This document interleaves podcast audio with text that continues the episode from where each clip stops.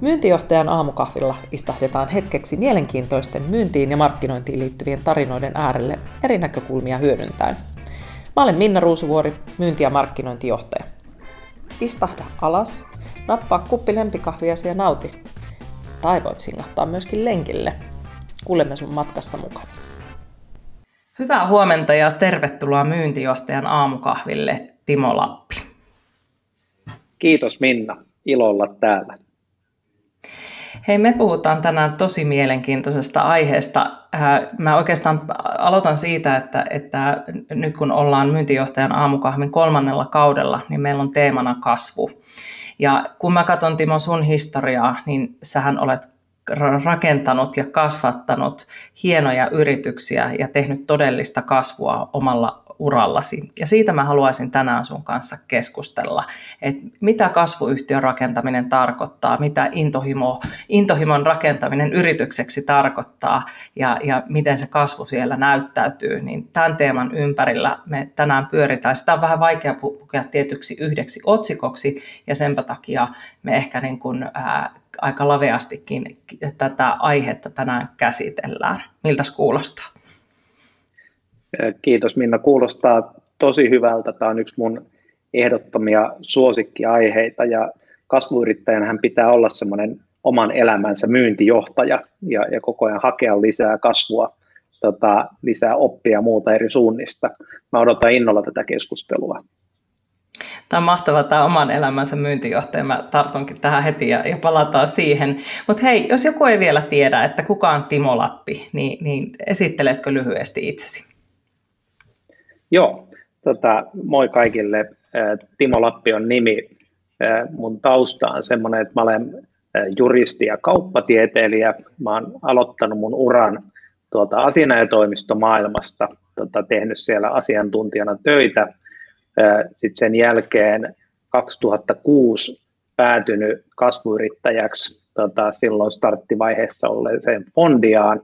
Tota, se oli vähän niin kuin sattumusten kautta, että musta tuli yrittäjä siinä, ei se ollut mitenkään itsestään selvää. Ollut fondia kasvattamassa eteenpäin ja sen jälkeen sitten jatkanut matkaa taas puolestaan 2013 perustettuun Helttiin, joka toimii sitten taas terveys- ja hyvinvointipalveluissa. Vapaa-ajalla taas puolestaan perheen isä ja sitten sporttaaja. No niin, se oli, se oli hyvä, hyvä tota, kokonaisesittely. Ja ennen kuin me päästään sut sitten vauhtiin kasvun teemalla, niin, niin toki kun nyt ollaan myyntijohtajan aamukahvilla, niin mikä on sun lempikahvi? Ensinnäkin mun aamu ei kyllä lähde käyntiin ilman kahvia. Tota, se on yksi ensimmäisiä asioita, mitä mä teen heräämisen jälkeen. Mä laitan kahvin keittimen päälle. Mun lempikahvi on ihan suodatin kahvi. Mä oon tästä vaaleampien kahvien ystävä. Tällä hetkellä mä sanoisin, että se on Pauli Reykjavik-kahvi. Mä tykkään näistä niiden kaupunkikahveista ja mm. nyt me tehdään tätä keskustelua, käydään perjantaina spesiaalipäivä. Mä oon hemmotellut itse laittamalla sinne suklaamaitoa sekaan normaalin maidon sekaan. Se on tällainen mun pieni pahe. Kuulostaapa erinomaiselta vinkiltä. Tuotahan pitää tämmöisenä karkkipäivänä sitten kokeillakin. Ja, ja tiedätkö, mä itse pidän siitä Reykjavik-kahvista myös. Mun mielestä se oli hieno lisäys tähän kaupunkikahvisarjaan. Siinä on niin aika hyvin balanssissa ne maut. Että Paulikille vaan terveisiä ovat rakentaneet erinomaisen hyvän sarjan kaupunkien kautta. Kyllä. Hei, tota, hypätään meidän aiheeseen. Sä oot siis tosiaan rakentanut kaksi menestynyttä kasvuyritystä sun uran aikana ja, ja oikeastaan molempia näitä yrityksiä yhdistää se, että niillä on ollut täysin uudenlainen tapa tarjota palveluita sen, sen oman, oman niin kuin kontekstinsa ympärillä, niin kertoisit sä hei meille heti alkuun, että, että mistä kasvuyrityksen ideat sulla ylipäätään kumpua? Koska varmaan moni yrittäjäksi haluavat tätä niin kuin miettiä, että no haluaisi lähteä tekemään asioita, mutta että, että mistä löytää ikään kuin sen siemenen, mitä lähteä rakentamaan. Ja sulla niitä on nyt kaksi menestyksekkäästi, niin avaatko vähän tätä, tätä tota Pandoran lipasta? Siis mustahan alun perin ei pitänyt tulla yrittäjää. Jos miettii mun taustaa, niin mun, mun suku on täynnä niin kuin erilaisia tiedemiehiä ja lääkäreitä ja virkamiehiä. On siellä muutama, joka on ollut sitten niin kuin yrityselämässä myös, mutta vahvat yrittäjyyden mallit on puuttunut.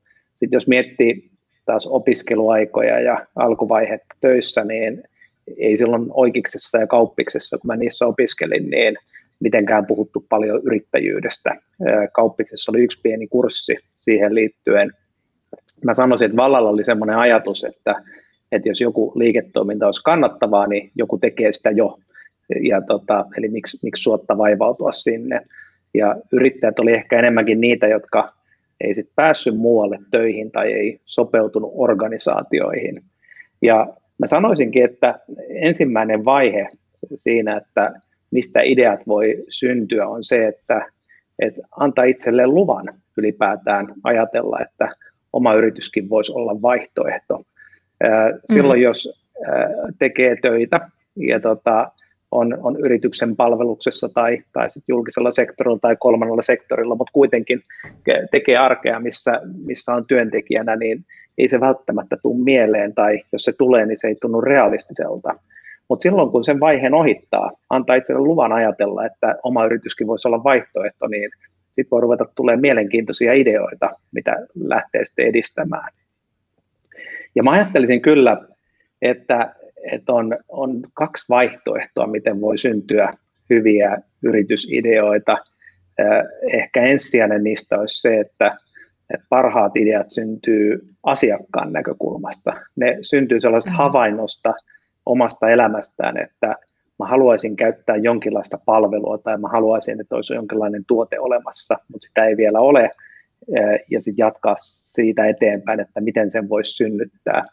Et jos mä tässä mietin esimerkkinä vaikkapa Heltin tarinaa. Heltissä me tehdään työterveyspalveluita, hyvinvointipalveluita, varhaisemmassa vaiheessa mä olin tilanteessa, että mulla on tosiaan paljon tuttuja lääkäreitä. En mä oikein tarvinnut työterveyttä kovinkaan paljon mihinkään silloin juristina tehdessäni töitä. Ja mä en edes huomannut sitä, kun meidän yrityksessä työterveyspalvelun tarjoaja vaihtui toiseen. Ja sitten mä jäin mm. miettimään, että et, et onko tämä semmoinen kontakti, mikä on ok, kun kuitenkin kyseessä on tosi tärkeä palvelu. Sitten mä olin nähnyt taas Fondian toimitusjohtajana, että miltä tuntuu yhteistyö työterveyskumppanin kanssa, ja se jätti aika kylmäksi. Ja, ja tämä oli niin kuin esimerkki siitä, että miten nyt osin loppukäyttäjän näkökulmasta, osin asiakasyrityksen näkökulmasta näki, että täällä voisi olla uutta tekemistä. Eli ensimmäinen ajatus olisi se, että, että idea syntyy asiakkaan näkökulmasta, mutta sen lisäksi on mun mielestä toinenkin ihan mielenkiintoinen näkökulma tai vaihtoehto. Mm. Ja, ja se voisi olla se, että pohtii asiaa siitä näkökulmasta, että minkälaista työtä haluaisi tehdä. Lähteekin ihan niin kuin itsekkäästi liikkeelle siitä, että minkälainen työpaikka mä haluaisin, että, että mulla on, minkälainen kulttuuri siellä olisi ja niin edespäin. Ja, ja, ja sekin voi olla hyvin semmoinen tota, ihan niin kuin riittävä kimmoke ää, lähteä yrittäjäksi. Mä muistan vielä ää, silloin, kun Fondian ihan alkuaikoina oltiin vielä tällaisessa New Business Centerissä, siellä on sellaisia julisteita, joissa yhdessä luki, että ole itse oma pomosi, ja toisessa luki, mm. että palkkaa parhaat tyypit. Niin se on tosi voimauttavaa lähteä miettimään asioita sillä tapaa. Mutta jos, jos nämä on niitä näkökulmia, mitä voi ajatella, että mistä niitä löytyy, niin sitten meille jää vielä kysymys, että miten niitä löytyy. Ja, ja varmaan mm. jokaisella meillä löytyy eri tavalla, mutta mun semmoinen salainen ase näissä asioissa on ollut pitkien lenkkien juokseminen. Ja mä oon tota, kestävyysurheilua harjoittanut ja sit siihen liittyy se, että välillä tehdään pitkiä harjoitteita. Joskus niitä on kiva tehdä kaveriporukalla, mutta ehkä eniten mä tykkään siitä, että mä lähden juoksemaan ihan yksin. Mulla ei koskaan ole musiikkia korvissa, se on ihan pelkästään minä itse tota, omien ajatusten kanssa. Mun ennätys oli yhtenä talvena se, että mä juoksin Esport Areenassa – 400 metrin rataa 75 kierrosta ympäri, eli yhteensä 30 okay. kilometriä, puhumatta kenenkään kanssa sitä samaa maisemaa tuijottaen, ja noin 10 kilometrin jälkeen sitä vajosi sellaiseen melko täydelliseen transsiin, ja sitten rupesi tulemaan tosi mielenkiintoisia ajatuksia sen jälkeen. ehkä ei tarvi ihan näin ekstriimiin mennä, mutta tota, ihan kävely tai muu, mutta semmoinen virkkeistä vapaa-aika on tosi tärkeää. Joo, mä olisinkin itse asiassa, kun heti kun sä mainitsit tuon juoksemisen, niin ensimmäinen ajatus tuli, että sulla ei varmaan ole ollut musiikkia tai podcasteja, vaan sä oot oikeasti antanut sen niin kuin ajatuksen virrata. Ja, ja tota, vielä, vielä tämä Esport Arena niin kuin ehkä on tosiaan aika extreme, mutta se niin kuin transsiin vajoaminen, niin voin kuvitella, että siinä sitten alkaa jo aika villetkin ideat lentämään. Tavallaan siellä. Ja, ihan, ihan varmasti erittäin hyvä, hyvä pointti.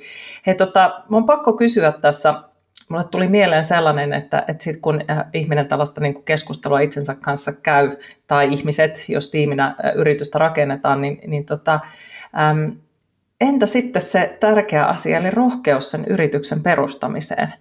Niin minkälaisia vinkkejä sä antaisit nyt, jos tuolla kuulijoista joku miettii, että, että, että olisi hyvä idea ja on ehkä sitä asiakasnäkemystä tai sitten se it, puhtaasti itsekäs näkökulma siihen, mutta että se rohkeus puuttuu, niin, niin miten sä rohkaisisit? Koska sehän on hirvittävän iso hyppäys esimerkiksi henkilöltä, joka on vaikka palkkatyössä tänä päivänä.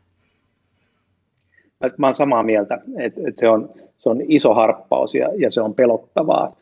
Mun oma kokemus on ollut semmoinen, että, että siinä on semmoinen salainen voima, joka auttaa eteenpäin. Ja mä oon ajatellut sillä tapaa, että silloin kun löytää itselle resonoivan hyvän yritysidean ja sitten sit antaa itsensä lähteä ajattelemaan sitä ajatusta, että et, et voisinko mä lähteä tekemään tämmöistä niin siinä käy samanlainen tilanne kuin mitä ihmiselle käy silloin, kun ne rakastuu. Et se on sellainen tosi mm. voimakas fiilis, ja, ja sitten siinä rupeaa helposti käymään niin, että se ajatus pyörii mielessä 24 kautta 7, siitä keksii koko ajan mm. lisää hyviä puolia, sitä katsoo mm. niin kuin ruusunpunaisten silmälasien läpi, ja, ja silloin se on semmoinen mielentila, missä on ihan hyvä lähteä liikkeelle. Silloin näkee paljon enemmän mahdollisuuksia kuin uhkia. Ja, ja sitten mun mielestä iso kysymys on se, että vähän niin kuin rakastumisten kanssa käy, että sit ne pikkuhiljaa rupeaa muotoutumaan tästä niin kuin kestävämmäksi rakkaudeksi ja muuksi, niin samalla tapaa mm. siinä alkuvaiheessa pitäisi onnistua pääsemään niin pitkälle, että, että olisi jonkinlaista kestävää pohjaa sitten taas jalkojen alla. Jos mä ajattelen mun omia, omia kokemuksia sekä sekä silloin, kun mä lähdin asianajotoimistosta hyvin palkatusta työstä, sitten yrittäjäs alkuvaiheen fondiaan, ja sitten kun mä taas uuden kerran sitten luovuin kuukausipalkasta ja lähdin ihan alkuvaiheen helttiin, niin molemmilla kerroilla mulla on pelottanut, mutta se pelko oikeastaan on tullut vasta jälkikäteen niiden kaikkeen niin kuin eniten okay. alkuvaiheen jälkeen. Mutta sitten toisaalta vielä tämä äskeinen oli enemmän tällaista niin kuin tunnepuolta, mikä on tosi tärkeää, mutta sitten jos miettii vielä ihan järjellä, niin mm. ää, mä tekisin semmoisen niin riskianalyysin siinä, että kanssa tota, mä ajattelen asioita aika paljon ihan kuukausittaisilla Exceleillä näissä yrityksissä ja muissa. Mä miettisin, että mikä on, mikä on se on niin minimitaso, jolla mä voisin tulla toimeen jonkin aikaa, ja, ja sitten sen jälkeen lähtisin ihan niin kuin rohkeasti yrittämään ja miettisin, että mikä on pahinta, mitä voi tapahtua, jos tämä menee pieleen. Ja vaikka mm. silloin, kun mä hyppäsin asianajotoimistosta ekaan omaan yritykseen, niin mä ajattelin, että, että kyllä mä aina pääsen takaisin asiantuntijaksi, sit jos ei tämä toimikaan, ja sitten mä oon vaan monta kokemusta rikkaampi siinä vaiheessa. Mun mielestä semmoinen yksi iso tekijä, joka rohkaisee meitä suomalaisia – yrittäjiksi on, on meidän ansiotuloverotus, joka tarkoittaa sitä, että varsinkin sitten kokeneemmilla ihmisillä veroprosentit on hurjia ja silloin ihan ekaa kertaa, kun mä olin yrittäjäksi lähdössä, mä tein niin, että mä luin mun palkkakuitit useamman vuoden ta- jälkeen niin kuin taaksepäin. Ja katsoin Joo. aina, että bruttopalkka oli kehittynyt ihan mukavasti, mutta ei siinä nettopalkassa niin hirveän paljon eroa viime kädessä. Ja se teki paljon helpommaksi sen ajatuksen sitten luopua siitä isosta palkasta ja lähteä yrittäjäpalkalla eteenpäin. Erittäin hyvä vinkki jokaiselle, joka, joka yrittäjyyttä miettii. Ja oikeastaan voidaankin hypä, hypätä nyt sit seuraavaksi siihen konkretiaan. Eli, eli tota, minkälaista taustatyötä sä olet tehnyt, kun, kun olet lähtenyt rakentamaan näitä yrityksiä? Mä muistan jostain meidän keskusteluista tässä viimeisen vuoden ajalta, sä olet maininnut, että, että ää, olet huomannut markkinassa olevan raon, joka on ehkä tullut nyt nimenomaan sieltä niin kuin asiakasnäkökulman kautta, ja siitä on sitten lähtenyt ajatus synnyttämään sitä uutta liiketoimintaa nimenomaan niin kuin markkinavetoisesti. Mutta kerro vähän siitä, että, että, että mitä taustatyötä se vaatii ja mistä se lähtee sitten liikkeelle käytännössä. Me voitaisiin tätä hyvin jutella eh, Heltin tarinan kautta, ja mm. äsken vähän sivuttiin tuossa, että miten mä havaitsin aiemmin, että että mun loppukäyttäjäkontakti omaan työterveyspalvelun tarjoajan oli tosi etäinen ja sitten toisaalta asiakaskokemuskin tuntui vähän valjulta. Eli oli semmoinen mm. tunne, että, että asiakaskokemuksen näkökulmasta voisi olla paljon tekemistä tai mahdollisuus erottua. Mutta sitten toisaalta kyllä minulla oli se toinenkin näkökulma siellä, että mä halusin itselleni tota, sellaisen hankkeen, mitä kohtaan tuntea intohimoa ja rakentaa hyvää työpaikkaa ja niin edespäin. Mm. Mutta taas mun mielestä semmoinen ensimmäinen vaihe, että et onnistuu löytämään jonkinlaisen idean, joka on sellainen, mitä voi lähteä työstämään. Ja, ja jos vielä mietitään ideoita, niin, niin toki se on hienoa, jos, jos keksii sellaisen tosi uniikin idean, joka voidaan patentoida ja joka räjäyttää koko maailman mutta kyllä mä sanoisin, mm. että, että niin kuin tällainen klassinen äh, tota, sanonta sanoo, että et, et vaikka olisi aivan timantti idea, mutta sitten on semmoinen vähän tota, ei niin hyvä tiimi, niin siitä hommasta ei tule mm. yhtään mitään.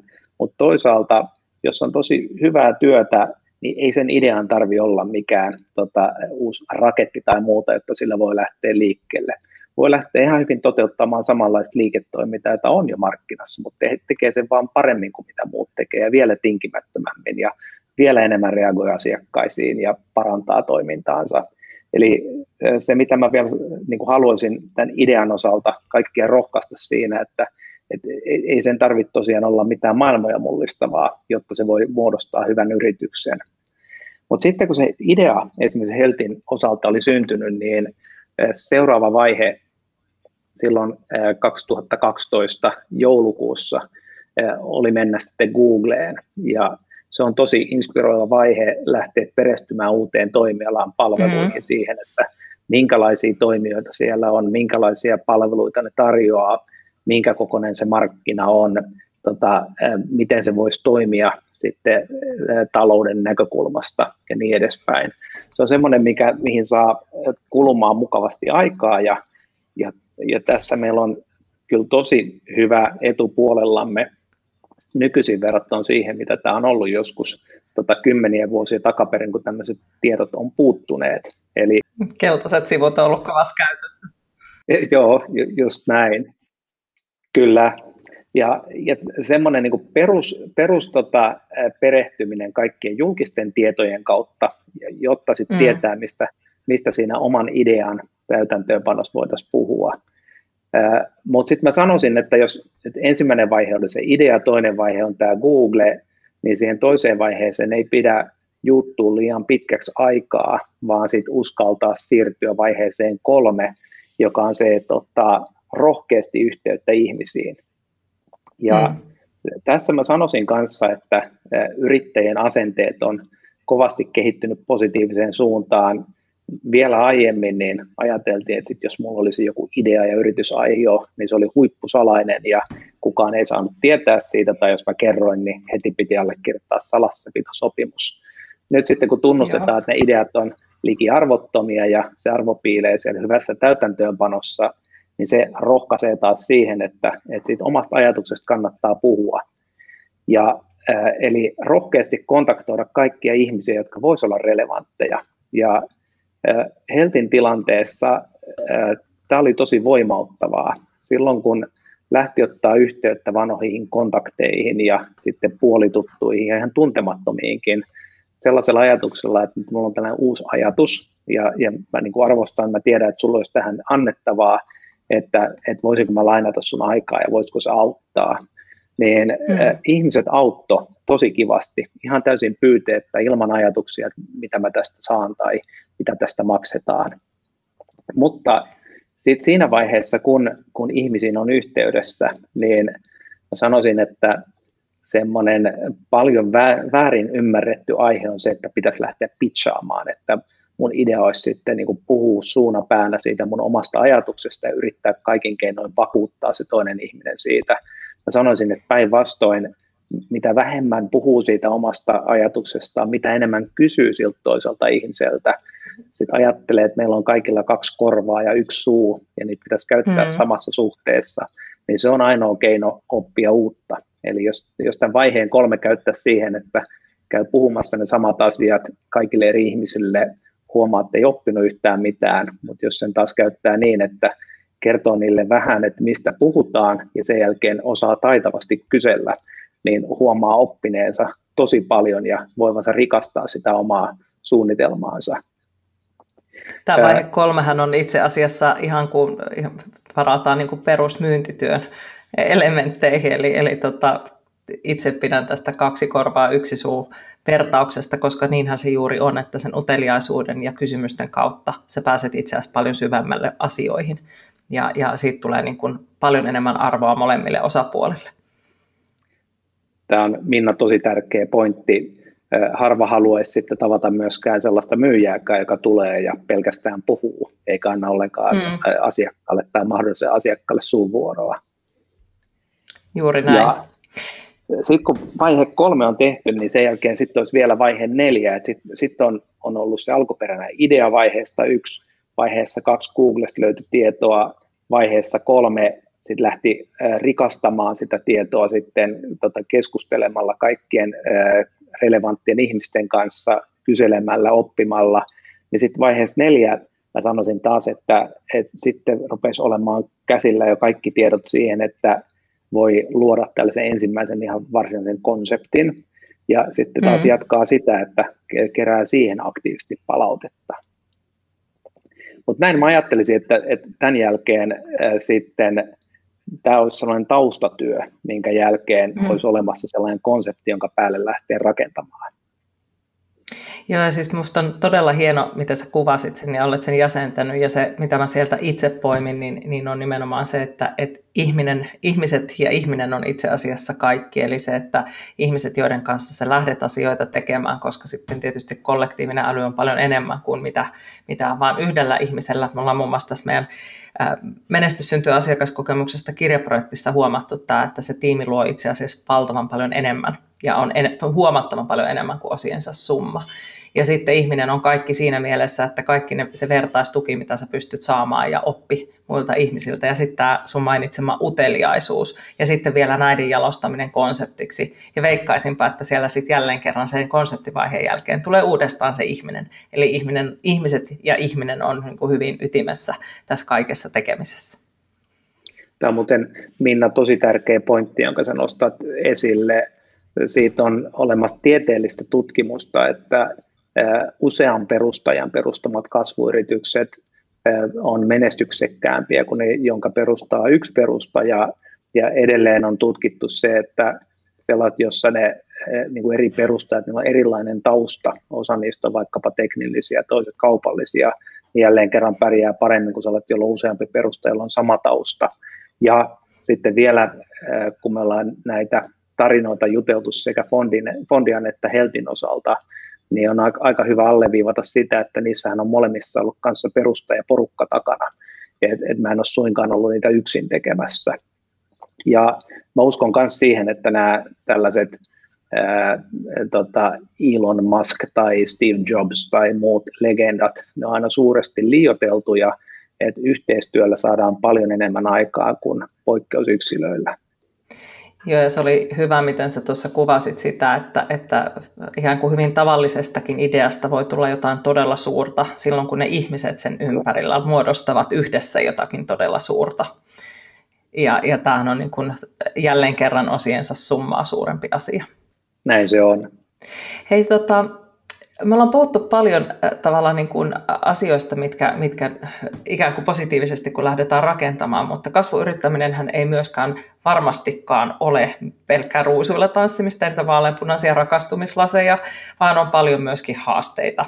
Äh, mikä sun kokemuksen mukaan on ollut kaikkein äh, vaikeinta kasvun rakentamisessa tai kasvuyrityksen rakentamisessa, top kolme haasteet, mitkä sä nostaisit esille?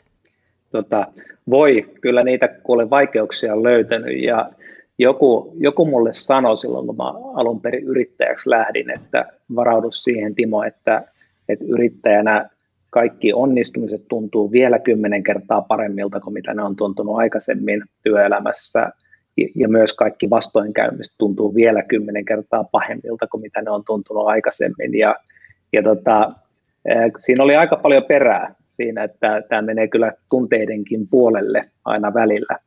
Mutta jos miettisi tällaisia niin kuin keskeisimpiä haasteita tai vaikeuksia, mitä mä oon identifioinut näiden matkojen varrelta, niin ensimmäinen asia itse asiassa liittyy tosi paljon siihen, mitä me juteltiin äsken ihmisistä.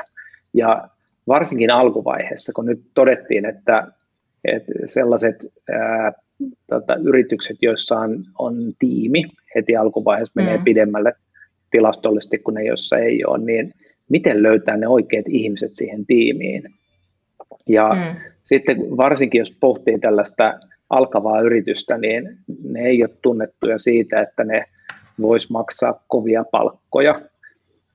Siellä tyypillisemmin mennään sitten tällaisella yrittäjätasolla, joka on niin, että just säilytään palkalla hengissä ja sitten ne tulevaisuuden odotukset on arvonnousussa.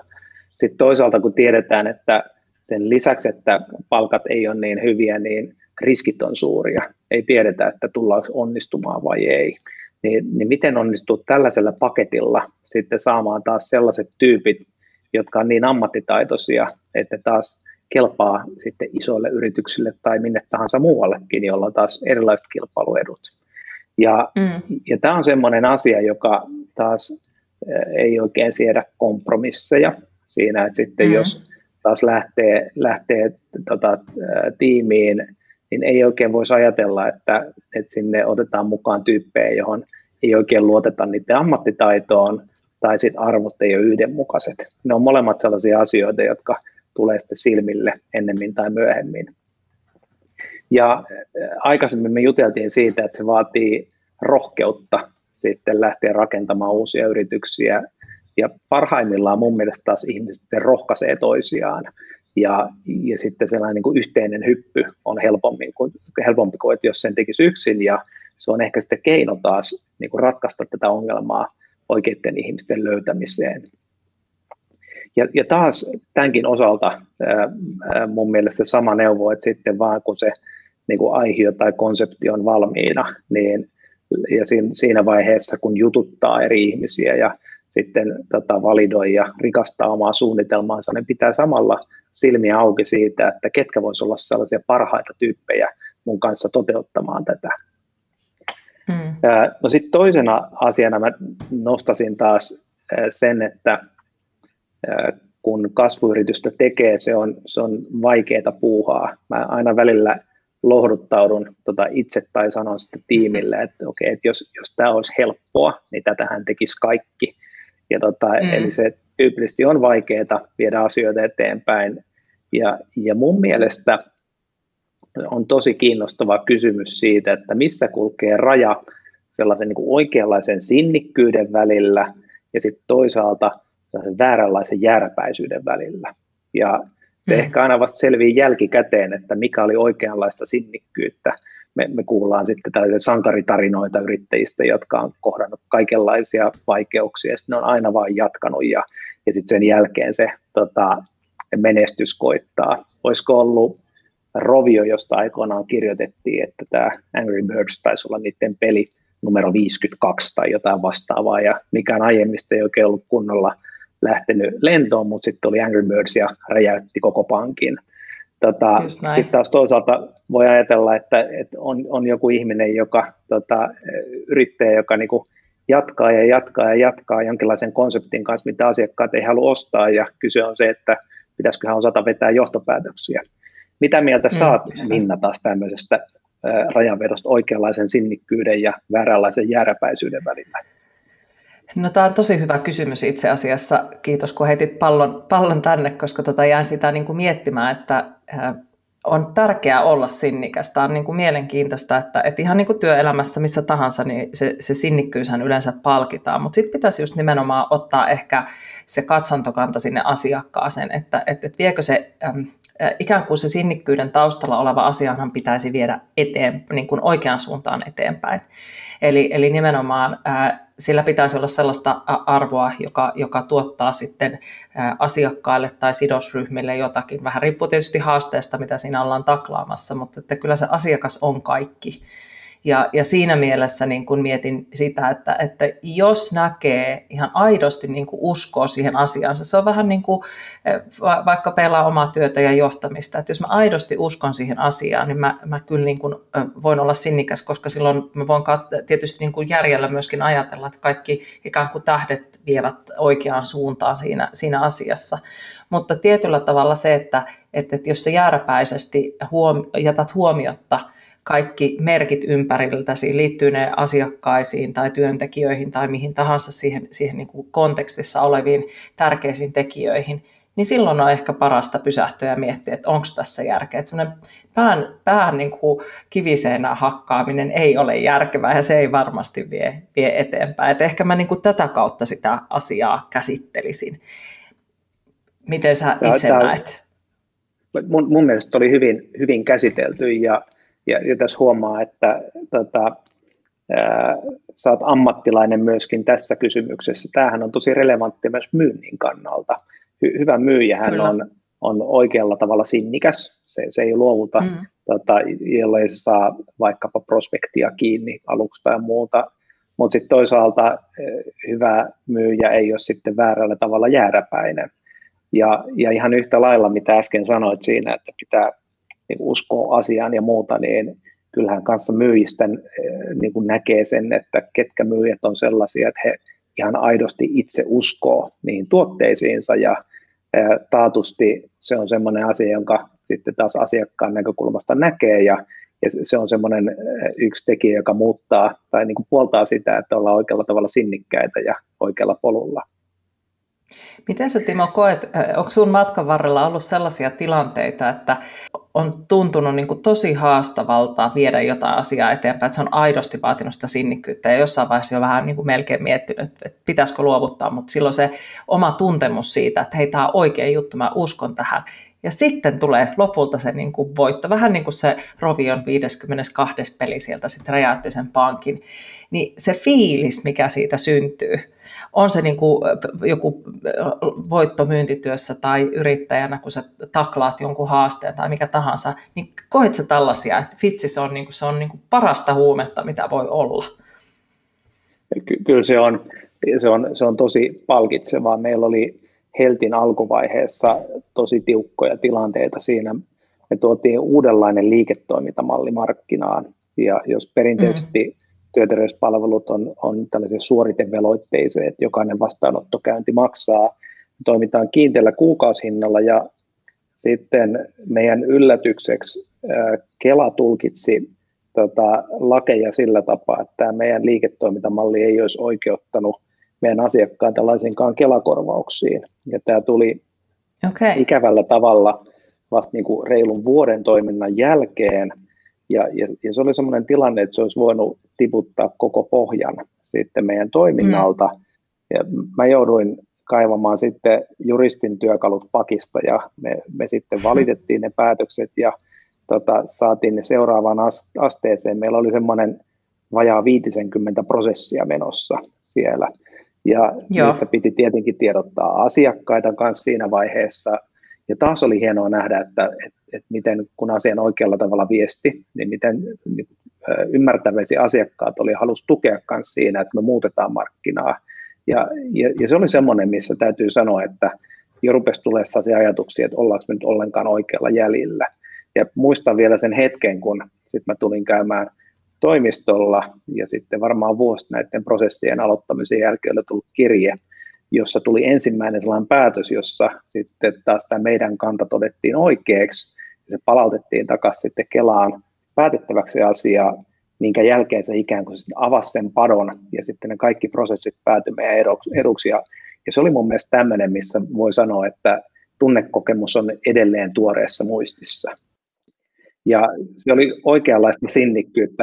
Ja sä, sä sanoit tuossa mun mielestä sen taikasanan, se tunnekokemus, kun, kun siinä on tavallaan kaikkensa antaneena ja käynyt sen läpi, mutta uskonut siihen oma asiansa. Kyllä. Niin, jos me mietittiin näitä top kolme haasteita, eka, ekana oli se oikeiden mm. ihmisten löytäminen ja nyt tokana me päädyttiin sitten siihen, miten vaikeaa erottaa välillä oikeanlainen sinnikkyys ja vääränlainen Kyllä. järpäisyys, mutta sitten kolmas asia mun mielestä liittyy taas sitten kasvuyrityksen rakentamiseen vähän myöhäisempiin vaiheisiin.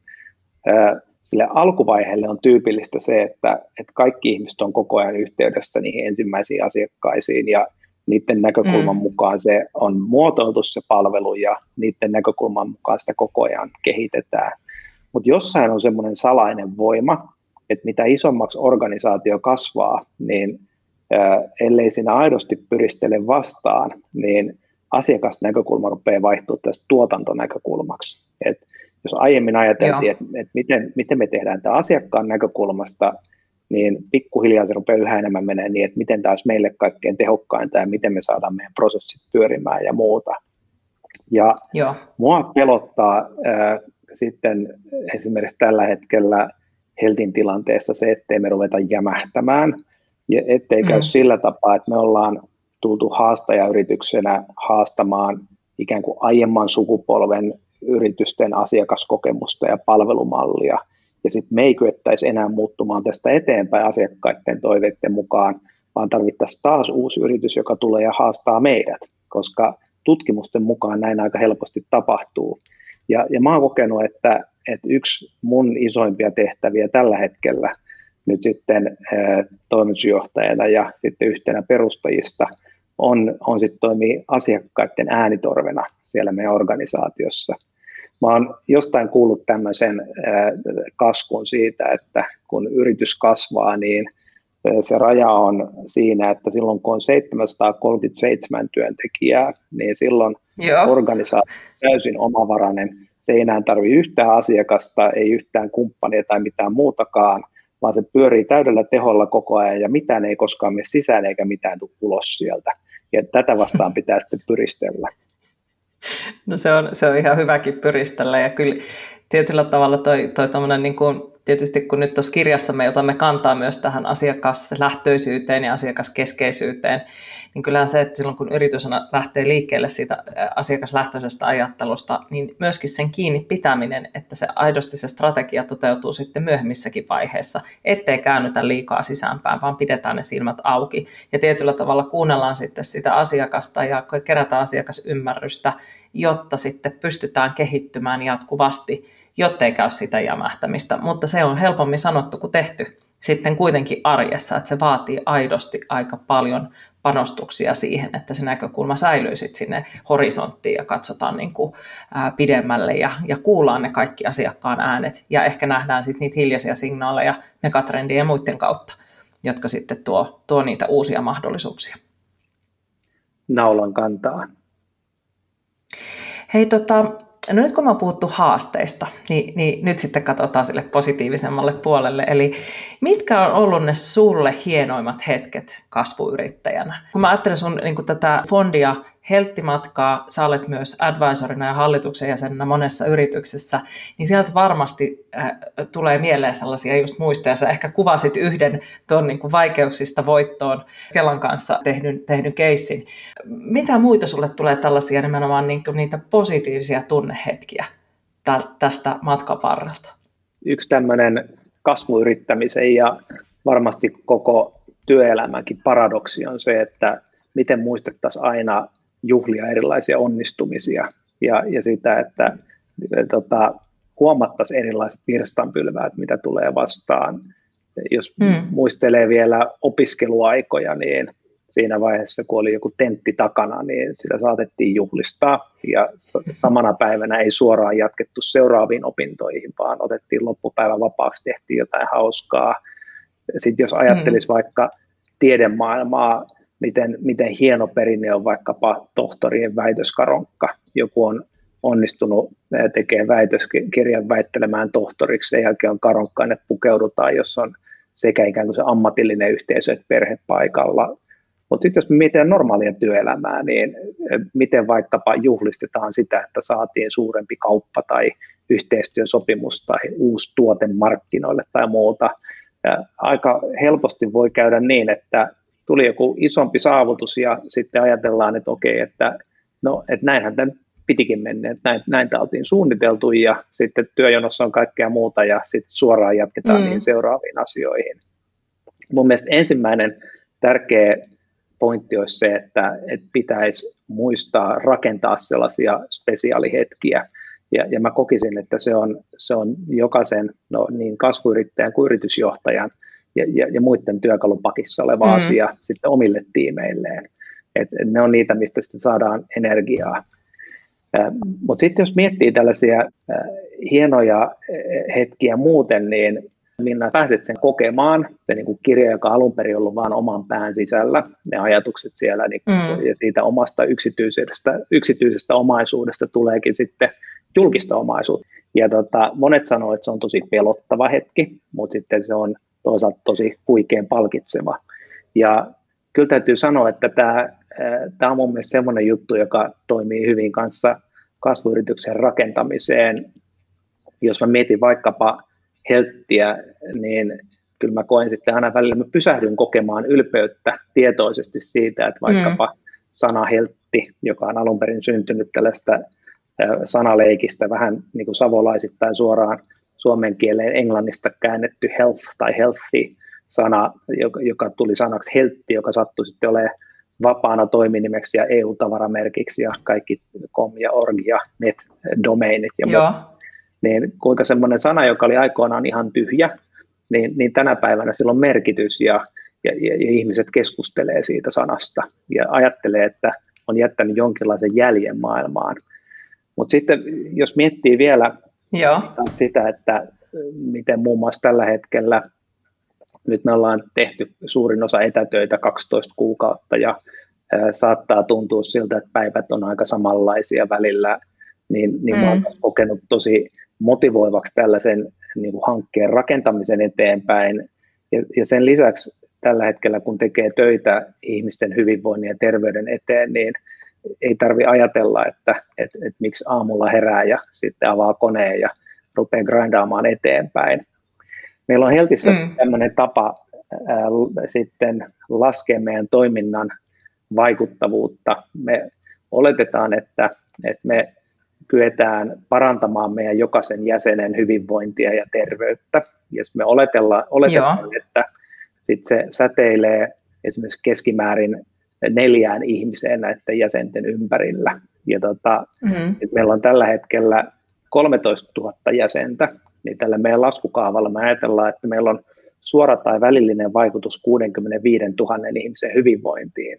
Ja sitten aina välillä, jos mulla on tota, tarve sitten kiittää itseäni, niin mä pysähdyn ja mä laitan silmät kiinni ja mietin, että me tarvittaisiin niinku kaksi kattausta Olympiastadionille, jonne menee rempan jälkeen vähän reilu 30 000 ihmistä, jos me haluttaisiin ne kaikki ihmiset saada sinne mahtumaan. Ja sitten tulee sellainen niin kuin hetki siinä, että okei, että on tämä hienoa, ja tota, kohta taas silmät avataan ja sitten jatketaan eteenpäin nöyrästi kehittämään palvelua. Joo, mutta se on, se on todella tärkeä se, tietyllä tavalla se, mitä sanoit ensimmäiseksi, se juhlistaminen, ää, mutta ehkä vielä tärkeämpää juuri se, se, että vielä pysähtyy siihen, että hei, mitä me on saatu aikaiseksi. Et sehän lähtee ihan työelämässä jokaisesta yksilöstä, että pitäisi aika ajoin muistaa pysähtyä ja, ja tietyllä tavalla muistaa se oma merkitys siinä työyhteisössä. Ja sitten erityisesti, kun pääsee rakentamaan, no, kasvuyrittäjänä, kun sä pääset rakentamaan tuollaisen, kun sä vielä visualisoit sen, että mitä me on aidosti saatu aikaiseksi. Ja sitten taas myynnissä se, että muistaa juhlistaa niitä, niitä tota, hienoja kauppoja. Mulla on jäänyt itselleni, mä edelleen harmittelen sitä, mulla oli yksi vuosi tässä äh, taannoin, tai mennään monta vuotta taaksepäin, mutta oli semmoinen todella suuri kauppa, ja, ja tota, toinen vielä suurempi kauppa oli siinä niin kuin tekeillä. Ja tämä todella suuri kauppa tuli vähän niin kuin ohi menne sainattua. Ja, ja tota, sitä ei koskaan juhlistettu, koska me tietyllä tavalla niin kuin kaikki pistettiin fokus siihen todella suureen kauppaan. Ja mä tänä päivänäkin vielä mietin, että joku päivä se tiimi pitää kasata ja meidän pitää juhlistaa sitä jo niin kuin vuosia sitten ollutta kauppaa, koska se on edelleen sellainen, joka jää harmittamaan. Ja, ja sitten eihän sitä arjesta niitä pieniä juhlimattomia kauppoja tai onnistumisia tai sitä oman yrityksen merkitystä tuu mietittyä, että pitäisi ottaa enemmän ehkä se opiskelijatapa ajatella, että hyvin hoidettu homma, niin, niin sitten hetkeksi pysähtyy, vaikka se tapahtuisi kerran viikossa, mutta hetkeksi pysähtyy ja nauttii niistä työnsä hedelmistä, mitä ne ikinä sitten onkaan, suuria tai pieniä. Tiedätkö Minna, mun mielestä kaikkein parhaat jutut tulee yleensä ihmisille vähän niin kuin yllätyksinä. Ja nyt tässä, kun mm. näiden tämän etätyön suosituksen jälkeen sä otat yhteyttä siihen sun silloiseen tiimiin ja kutsut ne juhlistamaan sitä silloista kauppaa, siitä tulee vielä huikeampi kokemus kuin se, että se oltaisiin tehty silloin samoin tein. No mä luulen kanssa näin, että, että se, se nimenomaan pääsee vielä sitten vähän niitä hyviä vanhoja muistelemaan siinä samassa. Mutta hei, tästä me päästään hyvällä aasinsillalla ihmisiin taas jälleen kerran. Eli, eli ilman ihmisiä ei tapahdu kasvua eikä, eikä muutosta eikä, eikä itse asiassa yhtään mitään. Miten sä näet henkilöstön merkityksen kasvuyrityksessä ää, ja ylipäätään, jos me katsotaan vielä isommin ää, kasvuun ja menestykseen? Jos me ajatellaan, että minkälaisia yritykset oli aikoinaan ja minkälaisia ne on nykyisin, aikoinaan yritykset, niillä oli omia toimitiloja niiden taseessa ja niin ne hankki omia koneita mm.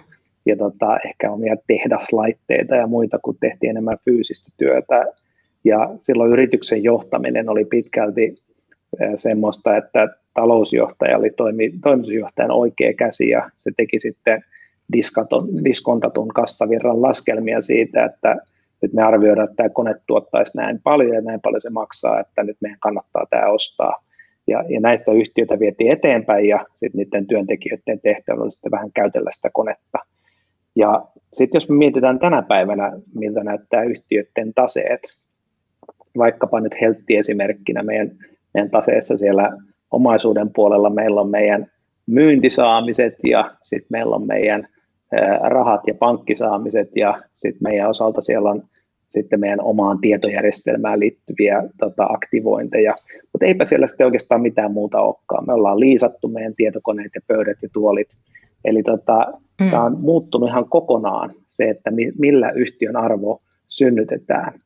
Ja se, miten mä ajattelen Heltin tasetta sillä nykyisin on se, että, että tänä päivänä se aamulla se tase tulee töihin ja sitten päivän päätteeksi se lähtee taas vapaa-ajalla. Eli kaikki arvo, mitä meillä on, on kiinni meidän ihmisissä. Ja se, mikä mua kiinnostaa tässä nyt isosti, on se, että jos, jos aikoinaan se talousjohtaja oli se oikea käsi, sillä oli ne laskelmat ja sillä oli raportit ja muut, ja niiden perusteella sitä yhtiötä johdettiin, niin mä oon taas sitä mieltä, että tänä päivänä henkilöstöjohtajat on nousemassa yhä keskeisempään asemaan, koska niillä on hanskassa se taas se niin kuin todellinen arvo, mitä yrityksessä on. Ja, ja se, mikä mua kiinnostaa mm. aika paljon, on se, että mitkä on ne mittarit, joilla sit nykyisin voidaan mitata sitä, että miten, miten henkilöstö voi ja miten henkilöstö tuottaa. Et mua, mua ei tyydytä vielä se vastaus, että meillä on tämä sairaspoissaolo prosentti ja meillä on nämä Kela 1 ja Kela 2 kulujen erittelyt, mm. vaan mä haluaisin, että siellä olisi jotain paljon paljon enemmän. Just Eli kyllä se tota, kaikki on kiinni ihmisistä tota, nykyisin ja, ja sitten kun on ne hyvät ihmiset, niin niin kuin aiemmin todettiin, niin ei sillä yhtiön alkuperäisellä idealla edes ole niin paljon väliä, että sieltä silloin päästään tekemään tosi hyvää liiketoimintaa.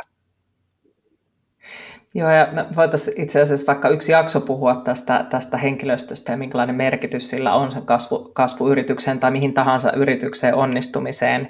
Ää, ja ja tota, se, on, se on kiehtova aihe. Sen verran on pakko sitä, sitä verhoa kuitenkin rajoit, raottaa, että esimerkiksi Fondiassa niin te olitte ää, paras työpaikka pitkän aikaa ja, ja se varmasti niin kuin houkutteli. Miten, miten, miten mä tämän nyt kysyisin, mutta että miten helppoa tai miten vaikeaa on rakentaa sellaista työpaikkaa vai tuleeko se aidosti vähän niin kuin automaattisesti sen oman intohimon ja niin kuin lähtökohtien kautta. Että sä rakennat sitä hyvää, hyvää elämää ylipäätään siihen ympärille. Tarviiko sitä niin kuin miettiä?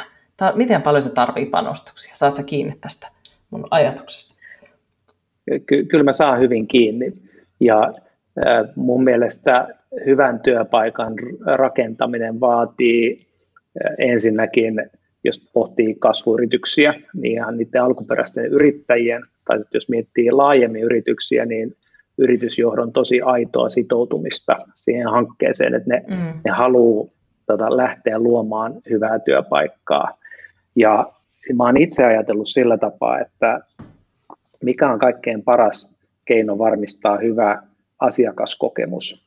Se on se, että varmistaa hyvän työntekijäkokemuksen, koska työntekijät, joilla on hyvä olla, niin ne taas haluaa tota, palvella myöskin asiakkaita hyvällä tavalla. Sitten toisaalta mm.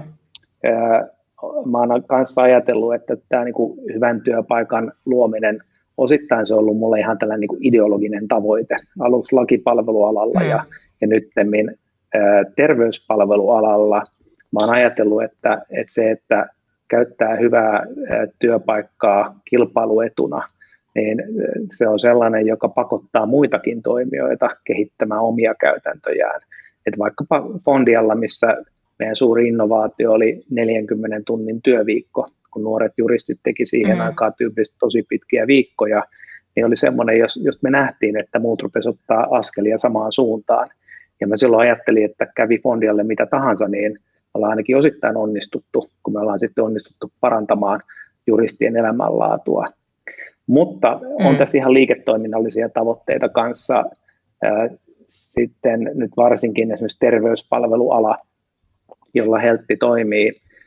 Me ollaan täystyöllisyyden toimialalla ja sitten meidän terveydenhuollon ammattilaiset, niin heillä on jokaisella yhden puhelinsoiton päässä seuraava työpaikka. Se voi olla, että ne puhelinsoitot tapahtuu niinkin päin, että he vastaanottaa puheluita. Ja, ja sen takia mä uskon, Kyllä. että pitkällä tähtäimellä kasvun pullonkaula ei ole asiakkaissa, vaan se on hyvissä tekijöissä. Ja hyvä työpaikka on ihan niin kuin strateginen keino sitten taas kyetä kasvamaan nopeammin. Ja sitten vielä viimeisenä mun mielestä kirsikka kakun päällä on se, että, että sitten jos rakentaa hyvää työpaikkaa, niin siinä saa kaupan päälle itselleenkin hyvän työpaikan, jos on paljon kivempaa tehdä töitä. No se on ihan totta ja, ja sillä on valtava merkitys ja yksi niistä syistä, miksi sitä ää, yritystä on ylipäätään todennäköisesti lähtenyt aikoinaan rakentamaan. Niin kuin sanoit sen, että se itsekäs syy on myös, myös yksi niistä. Hei, tota, nyt kun me ollaan myyntijohtaja aamukahvilla ja sä tuossa heti alussa sanoitkin, että, että kasvuyrittäjä on tämmöinen oman elämänsä myyntijohtaja, niin, niin, niin nyt onkin pakko mennä vähän siihen, että, että vielä lopuksi, että, että miten suuri merkitys sillä myynnillä, ihan siis myyntiorganisaatiolla, sen muodostumisella siellä, siellä kasvuyrityksessä ja, ja sillä, että miten, miten sitä johdetaan, miten suuri merkitys sillä on kasvuun vai onko se enemmän sitä, että se tavallaan niin kuin rakentuu sille oman elämänsä myynnille, tai ei elämänsä myynnille, mutta oman elämänsä myyntijohtajuudelle, vähän niin kuin jokaiselle siinä kasvuyrityksessä työskentelevälle silloin alussa. Ja sitä kautta lähtee sitten ikään kuin tämmöinen kaikki myy mentaliteetti, tai kaikki tarjoavat niitä palveluita, auttavat asiakasta mentaliteetti, jolla lähdetään sitten sitä kasvua rakentamaan. Miten sä näet tämän, tämän niin kuin myynnin merkityksen tässä kokonaisuudessa? Myynnin merkitys on ihan, ihan kasvuyrityksen ytimessä. Ja joskus kirjoitin artikkeli, jossa mä vertasin yrityksen kasvua ja sitten puun kasvua luonnossa. Ja, ja sitten mä olin oppinut puun kasvusta sen, että luonnossa on oikeastaan kaksi prosessia yksinomaan olemassa. On, on kasvamisen prosessi ja kuolemisen prosessi, mutta sellaista niin kuin flätää ei oikein ole olemassa – ja, ja mä uskon, mm. että yrityksillä on ihan sama tilanne, että jos, jos ne lakkaa kasvamasta, niin ne, ne aloittaa kuolemisen. Et silloin taas on hirveän vähän esimerkkejä sellaisista yrityksistä, jotka vois jatkaa ihan samalla tapaa, vaan samankokoisena vuodesta toiseen. Et tyypillisesti silloin tulee joku toinen, joka kasvaa ohi ja vie, vie markkinat. Ja, ja sen takia kasvu on ensinnäkin tärkeää. Mutta sinänsä, sit mitä mä oon, mä oon kanssa tota, saanut itse oppia. Mä en ole alun perin ollut mikään myynnin ammattilainen, en, enkä ole ehkä ihan vieläkään, teen sitä sitten oman toimen ohella. Ää, mutta on se, että yksi mun oppi on ollut se, että okei, että vaikka, vaikka olisi miten kiinnostava kasvuyritys, niin pelkkä markkinointi ei kuitenkaan riitä, vaan tarvitaan aktiivista myyntiä. Ja, ja nyt jos miettii mun, mm. mun omia kokemuksia kasvuyritysten rakentamisesta, tässä me ollaan juteltu tänä aikana Fondiasta lakipalvelualalla, Heltistä terveyspalvelualalla, niin, niin harva menee sitten, lukee itsensä lakimieheksi, menee sitten lakitoimistoon töihin tai lukee itsensä vaikka terveydenhoitajaksi, menee työterveyshoitajaksi töihin sen takia, että pääsisi myymään. Ja myynti on monille mm. vähän pelottavaa. Se, se tuntuu vähän alhaiselta Kyllä. verrattuna siihen, että tekisi sitä asiantuntijatyötä. Ja aina kun ruvetaan puhua euroista, niin se tuntuu jotenkin vähän kiusalliselta. Ja, ja mun Kyllä. mielestä sen takia tarvitaan, tarvitaan hyvä ja ammattimainen myyntiorganisaatio, joka osoittaa nämä äskeiset pelot vääriksi ja osoittaa, että, että tämä ei ole nyt mitään luukuttamista ja huijaamista asiakkaata, yritetään viedä ne rahat, vaan tämä, niin kuin meidän tehtävänä on kertoa se, että minkälaisia palveluita meillä on ja toki ne asiakkaat ei niitä osta, ellei ne koe, että ne saa vielä enemmän arvoa kuin mitä me niistä laskutetaan. Ja, ja tällä tapaa se, että, että on olemassa ammattimainen myyntiorganisaatio, niin kaikkein parhaimmillaan se säteilee niin, että se innostaa asiantuntijatkin myymään. Ja jossain vaiheessa he ymmärtää, että, että kuinka iso tai niin kuin, kuinka, paljon heihin, äh, tota, kuinka paljon heitä arvostetaan tällaisissa myyntitilanteissa, kun he on asiantuntijoita. Mm. Eli tota, mulla on hyviä esimerkkejä sekä, sekä Fondialta että Heltissä, miten me ollaan onnistuttu tällaista myyntiä sitten levittämään. Ja, ja sitten vielä mun mielestä viime kädessä niin onnistunut myynti ja onnistunut kasvu, niin ne, ne osoittaa sen, että yrityksen tarkoitus ja sen niin merkitys toteutuu. Meidän Heltissä tavoitteena on se, että, että seuraavassa vaiheessa me vaikutetaan positiivisella tavalla 500 000 ihmisen onnellisuuteen. Ja me mitataan mm. sitä sitä kautta, että miten me onnistutaan kasvamaan ihan niin myyntieurojen kautta ja siinä on merkitystä kerrakseen ää, ihan sille myyntiorganisaatiollekin. Mun mielestä myynti on niin kuin, mä itse olen jo siis vuosia ajatellut niin, että et, enhän mä myy. Mä oikeastaan silloin ihan uran alkuvaiheessa, ää, silloin ehkä koin myyväni. Ja jossain vaiheessa tapahtui sellainen switchi, jolloin ää, mä ikään kuin kävin keskusteluja asiakkaiden kanssa, että miten me voidaan taklata heidän ongelmiaan sillä tarjoamalla, mikä mulla oli. Ja silloin tuli tärkeämmäksi se, mistä me puhuttiin aikaisemmin, että on ne kaksi korvaa, joilla sä kuulet, että mihin se asiakas on menossa, minkälaisia tavoitteita hänellä on ja miten sä pystyt sillä omalla tarjoamalla palvelemaan ja tukemaan häntä siinä hänen kasvussaan. Eli tavallaan niin kuin oma kasvu tulee siitä, että se asiakas kasvaa tai voi hyvin tai paremmin tai mitä se ikinä on, mutta nämä niin kuin kasvut ikään kuin näiden puiden kasvut linkittyvät toisiinsa niin sanotusti. Eli, eli kun katsoo tuossa metsää missä, omalla pihalla, niin, niin siellä sopivalla etäisyydellä olevat puut niin ruokkivat sopivasti toisiaan ja, ja jakavat valo, valon ja veden. Ja, ja ehkä ajattelen tätä samalla tavalla niin yrityskontekstissa ää, kuin myöskin sitten ää, ihmiskontekstissa. No, Minna, hyvin kiteytetty. Nyt me päästään viimeiseen kysymykseen, joka on itse asiassa haaste. Eli, eli tota, oikeastaan myyntijohtajan aamukahvien läpi on tehty tällaisia sana- tai lausehaasteita, ja, ja nyt sulla on tämmöinen sanahaaste, eli sulla on aikaa 60 sekuntia, ja, ja sä saat liudan sanoja, jotka liittyvät jollain tavalla kasvuun. Ja sano, mitä sulle ensimmäisenä tulee mieleen. Me saadaan semmoinen hauska minuutin pituinen sanaleikki. Ja, ja tota, ää, mielellään yksi sana, mutta jos tulee pidempikin tarina, niin sekin on sallittu. Oletko valmis? Ää, valmis ja jännittynyt. no niin, lähdetään liikkeelle. Sininen meri. Mahdollisuus. Great place to work. Kilpailuetu. Kasvun mahdollistaja. Ihminen. Sales excellence ammattitaito. Asiakaskokemus. Laatu. Merkitys. Strategia. Horisontti. Suunta. Resilienssi. Tämä oli se positiivinen sinnikkyys. Yrittäjyys. Oppiminen. Siinä oli vähän yli 60 sekuntia ja hyvin meni. Sä aika spoton toit sieltä sen yhden sanan. Ja miele, hienoja mieleyhtymiä. Kiitoksia. Tämä oli mielenkiintoinen harjoitus. Ja kiitos tuhannesti Timo. Tämä oli, tämä oli tota huikea keskustelu ja tosi huomaa, että miten innostavaa on puhua kasvusta ja, ja miten menee niihin tunnetiloihin mukaan, kun on nähnyt sitä teidän, teidän kasvua, hienoja tarinoita, niin on niin kuin tietyllä tavalla helppo samastua siihen tunneskaalaan, mitä sä varmasti käyt arjessa, arjessa niin kuin haasteiden ja ilon ja, ja onnistumisten kautta. Ja, ja tota, toivotaan että tämä keskustelu kääntää nyt siellä, siellä jonkun kuulija, joka on miettinyt, että pitäisikö, pitäisikö lähteä yrittämään, niin hän saisi tästä pontta ja, ja saisi rohkeuden hypätä siihen oman kasvuyrityksen rakentamiseen. Vai mitä sanot? Kiitos Minna ensinnäkin, että sain tulla vieraaksi ja tota, mä olisin ihan samaa mieltä, mä olisin ylpeä, jos tämä toimisi jollekin ihmiselle kimmokkeena antaa itselleen lupa lähteä miettimään erilaisia yritysaihioita.